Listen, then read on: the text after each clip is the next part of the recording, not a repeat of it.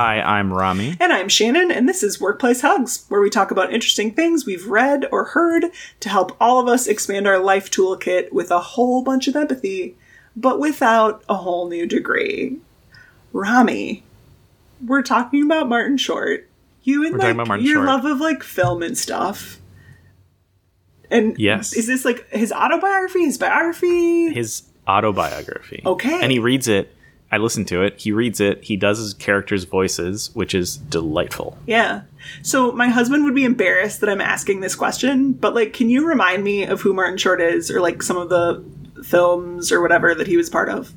Yes. Not embarrassing. Because a lot of the characters that Martin Short plays are like heavily prosthetic. But the non heavily prosthetic characters would be um, the movie The Three Amigos with Chevy Chase and Steve Martin. He was the I've littlest one. Uh, he starred in a movie called Innerspace. Haven't seen it. You've it. definitely seen Father of the Bride. yes, I have. He's the wedding planner.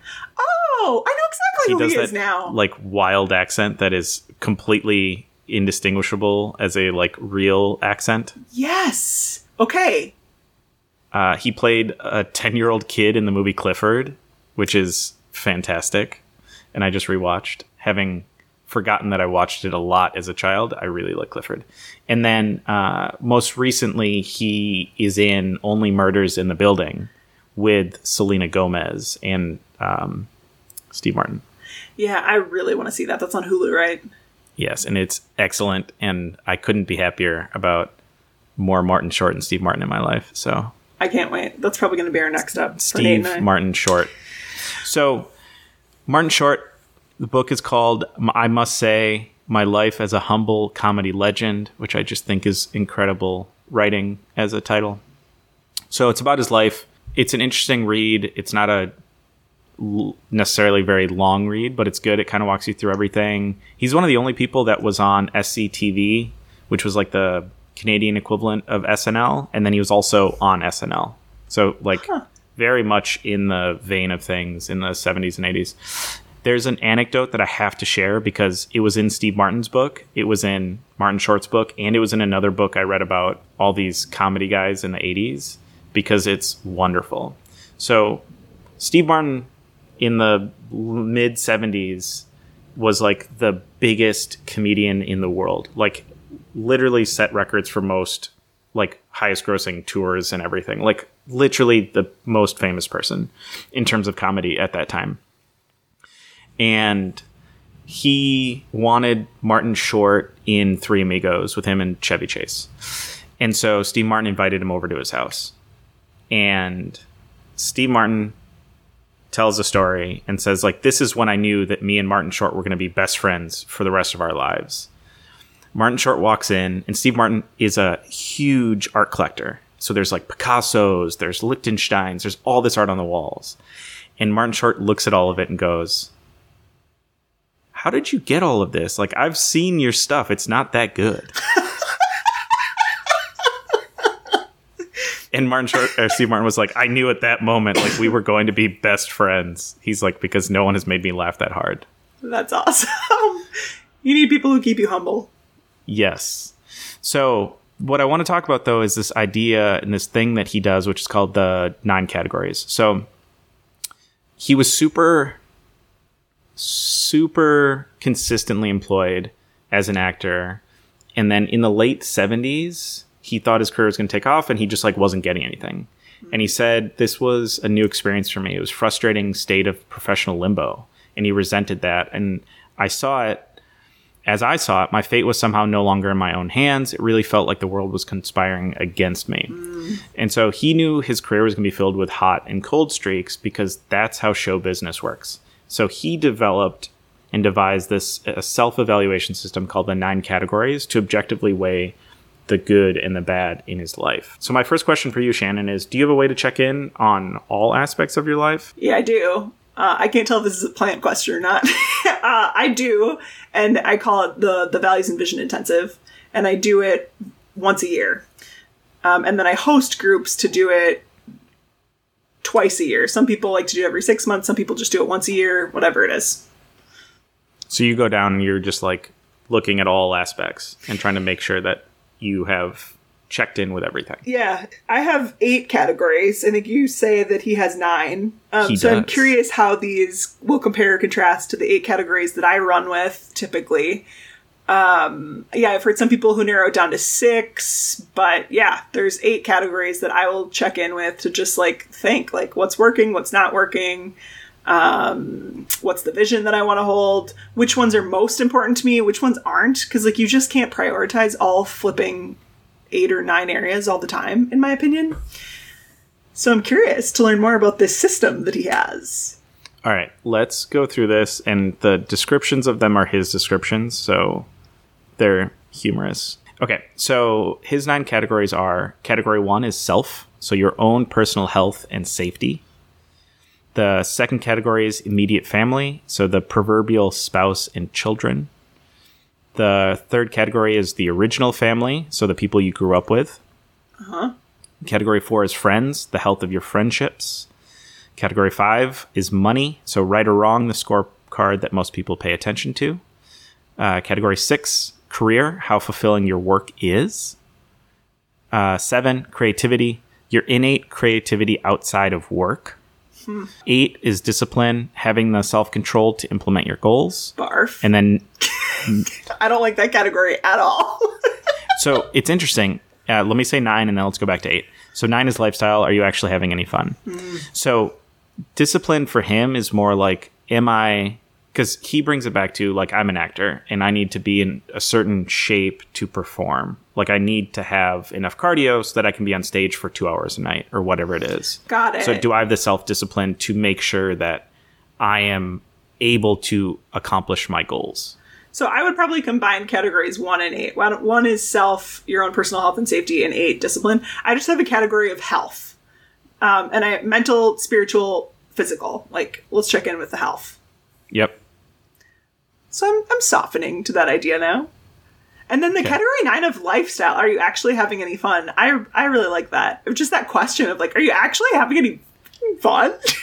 that was like the one that he emphasizes the most is like at the end of all of it like are you actually having fun because if you're not then like none of the other eight matter because like you're not enjoying your life yeah. so he claimed the reason for doing this was that he wanted to see if logic could overcome emotion because in those cold streaks he would say oh i'm like i'm the worst nobody wants to hire me and so he was like, but wait, I've got nine things that I need to work on. And career category six is just one piece of that. Mm-hmm. So, how do I pull up my grades in categories, the other eight categories, bring those up to A, A minuses to offset my F in my career so that I still get a passing grade? What's really fascinating is he did this, does this weekly, Weekly? does it weekly. He goes over it- every category weekly? goes over it weekly, Holy crap. and he takes notes on what he has coming up in the week to understand how that may impact the different categories. Which I think is a interesting thing because it comes like a de facto journal almost. Yeah, I guess uh I approach it differently. So I set a vision and like I reflect on the categories and then I set a vision once a year for myself personally. And then I check in more like once a month. But then once a month I will establish what I call like what's the matters most practice this month? Like what are the handful of things that I'm really gonna that that are really important to me most. So I don't know, maybe I am reflecting it and then I'm looking at that every week. But yeah, I'm not like totally re-blowing up my vision every week. But it sounds I like don't think- he isn't either. I don't think he is, and I think it's more like he's checking in. It's less like, am I like what are my visions and goals for myself? It's more like here are my nine areas. Yeah. and how am I doing and what could potentially derail one of them that would force me to maybe overcompensate in other places. Yeah. Yeah. I like this because I like the the idea of logic overcoming emotion because I think of those low points and I think yeah, like that one category overtakes it, but you don't realize that you have eight other categories or seven other categories that you can overly invest in to make sure that you're still passing. Mm-hmm. And I think that really struck a chord with me.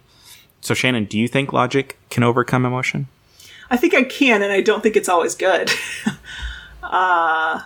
Tell me more. Um, oh man, I'm trying to decide how much I want to go off on this. Basic. Go off. Okay, okay, I'm gonna go off. So. I've been I've been doing a lot of work around like what I call like the masculine and the feminine energetics, right? Masculine, we need both, right, to live and survive. And everybody has both. I don't care if you're a man or a woman. We all have it. It's like yin and yang in some cultures or um what is it? Shakti and Shanti or something. I forgot the terms logic is very much like in the masculine and and personally i think like we're very over masculinized culture where like we really value like logic productivity like doing shit achieving stuff all the time sometimes at the cost of i wouldn't say being but or i wouldn't say emotion but maybe being like it's the doing versus the being Yep. and so sometimes I think we can logic. I think logic is actually overcoming emotion for folks the majority of the time in our w- world today. And so the shift that that I've been working to do in my life, and that I'm I don't know I'm exploring to see like how it, manifests for some of my clients too who are interested in this kind of work, is how do we still make sure like that the being is leading and the doing is supporting right? We're not demonizing logic like you do need logic right? But like let's make sure that that the order of operations is first let's lead with emotion and then second let's back it up with logic versus it always being the other way around. Does that make sense Yes, and I don't think this disagrees with you because Okay. I think his point is like you can get emotionally overwhelmed in like overly investing in certain losses or misses. yes And that then you need to kind of step back and logically approach it and say, okay, yes, work right now is an F. I have nothing. I have no jobs. I've got nothing going on. yes But I need to pull myself out of that funkiness and say, okay, let's look at the rest of my eight categories and how do I how do I make sure that that one doesn't bring me down to where I can't do anything else? Like I'm not being a good parent, I'm not being a good sibling, I'm not being a good child, I'm not being a good friend because I'm letting work bring me down.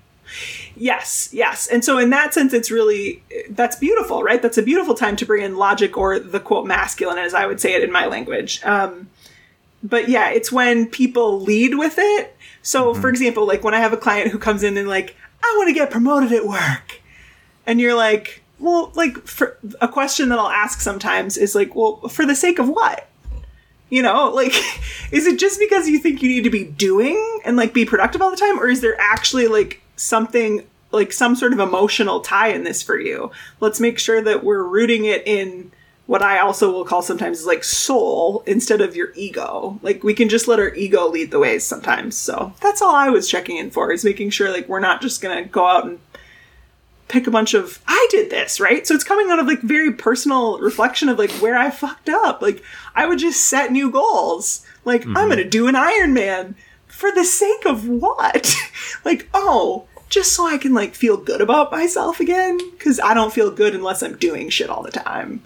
That's not necessarily healthy. Let's maybe take a look at that. so that's my tangent. I think it's fair. That's I think that's fair. Okay, so let me ask you this, and I can go first.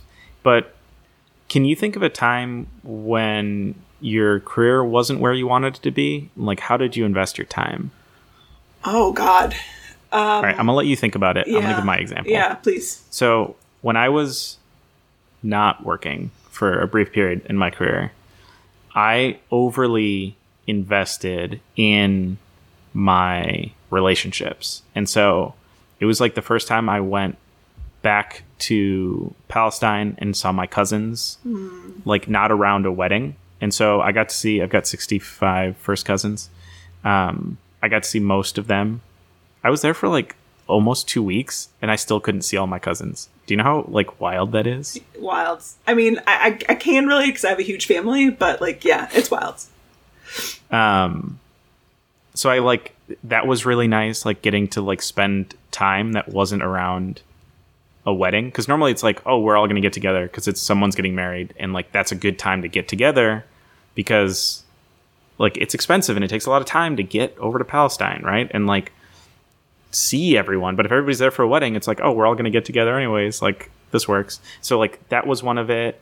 I remember getting to spend um, like a week with one of my buddies. We went out and just like w- did like a buddy trip. Like we went to Colorado and went drinking and like had a great time. But that was like not something that I would have done. And like I got to go spend time with my goddaughter like f- three or four days. And it's like those are things that I wouldn't have done or I wouldn't have been able to prioritize when working. And so I don't know that it was it was driven by like a nine category type thing, but it was like, oh, I've got time now. Career is like an F because I don't have one. So like how else can I use this time? And for me it was like I'm just going to go and spend time with the people and like that more than made up for anything else that was lacking, right? Like if I'm hmm. an F in four of the categories, the A pluses in the other ones like more than offset those. To I felt like I was in a a, a really good passing space at that time. Hmm. What about you, Shannon? Well, as you're talking about that, sorry, I want to like first just go into that a little bit. I think it's interesting that your perception was like you were an F in your career just because you weren't working. So I'm just gonna like notice that for a minute. And also, I would say like maybe that's part of the problem is that we give ourselves letter grades instead of thinking about like ruthlessly prioritizing. Like there are things I'm hearing that more is just like a, a conscious reprioritization of saying like, okay, well, like I'm not gonna, or maybe it was unconscious. I'm not gonna be prioritizing my career right now. I'm gonna go and prioritize these other things, and that's okay. Like, Yeah. it's okay. Like you maybe can't be trying to get an A in everything all the time. And how do we normalize that a little bit? No, for sure. But that's where I say like that's where I really like, and I feel like we're disagreeing, but we're agreeing. I think that's so, where too. I say I, I really like the nine categories in that it's like if one of them is going to be lower, how do you how do you consciously like shift energy into other things Mm-hmm. and make sure that you're still feeling fulfilled at the end of the day, right? Like Yeah. that you have a passing grade. That's where I say like I I don't look at the F in work and say like, "Oh man, that's terrible." It's like, no, like I'm choosing to do that. Like that's an okay Yes. I'm okay having that grade right now Yes. because I'm not putting energy into it. Yep. But I'm over I'm spending that energy on these other categories to where I look at all nine and go, okay, I'm I'm doing good. I'm passing. Yeah. I think yeah. When I first heard your question, I thought you were saying like, so you're getting an F in your career and like how did you get yourself back to an A again? I'm hearing it now is different of like so something's not going the way you want it to be and like you don't really have too much control over it. So like how do you divest Exactly. your energy elsewhere? I think for me it was when I I feel like I told the story a billion times, but like when I quit my job at Target, and and that was really born out of a conscious choice on my part because I felt like it was actually where my values and vision process was born out of was doing that for myself and realizing, wow, I have values that are actually getting like totally underrepresented right now in my life. like I was getting an A in my career for a really long time, and pretty much all the other nine categories were big fat Fs. Maybe finances got an A too, you know, because those two went together for me. But like everything else was an F. And so for me, I maybe swung the pendulum too hard and I like totally flipped everything on its head. So the one category too that I, I didn't hear, I'd be curious where you think this might fit in, is like um community, you know, or like a sense of contribution. Like how are you contributing to things outside of yourself or your life? And that was the part for me that felt like it was really missing when I exited my corporate career. And so it was becoming a foster parent. It was um, getting involved with education equity and, and mentoring students in Minnesota.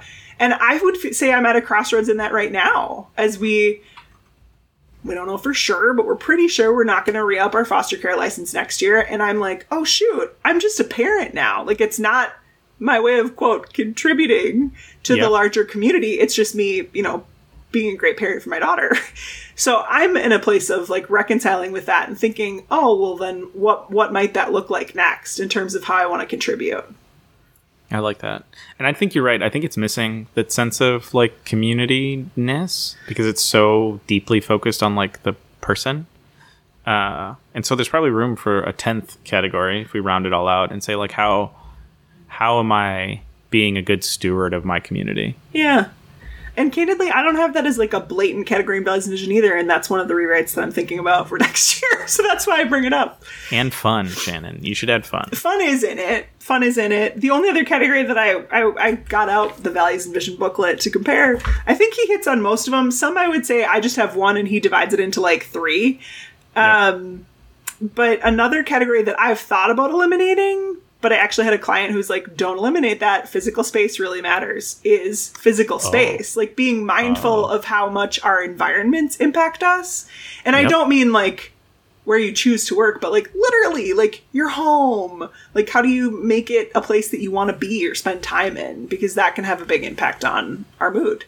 She was actually getting her PhD and like basically writing a thesis on that at the same time. so I was, I thought that was fascinating of like, oh, we might dismiss it, but it actually is quite impactful. Yeah. No, I like that. Okay, let's wrap it all up. Um, tactically, what I would say is find a way to check in on all aspects of your life and keep track of it. Shannon does it at like a big level once a year and then does her monthly check ins. Uh, Martin Short does it weekly as like a way to keep himself on track. So I think find what works for you, but find a way to check in with yourself and and really make sure that your life is in balance. And if it's not, how you can start to lay the groundwork to get it more in balance. The second piece is when one part of your life isn't where you want it to be, make sure the other parts make up for it. Balance, right? And then uh, finally, sometimes just let logic overcome emotion so that you can enjoy your life one aspect when one aspect is really pulling you down. Nice. I would just, I would say maybe not overcome, but like let logic help you in finding a different, Dealing with finding a different dealing with- emotion. yes. Mm-hmm. Yeah. I like that. All right. We would love to hear from you. What does your process look like to engage in reflection on how things are going in your life? What are your categories? Maybe you think that there's ones that we missed or that Martin Short missed. Uh, you can check us out on Instagram at Workplace Hugs and give us your thoughts. With that, I've been Shannon. I've been Rami, and this has been Workplace Hugs.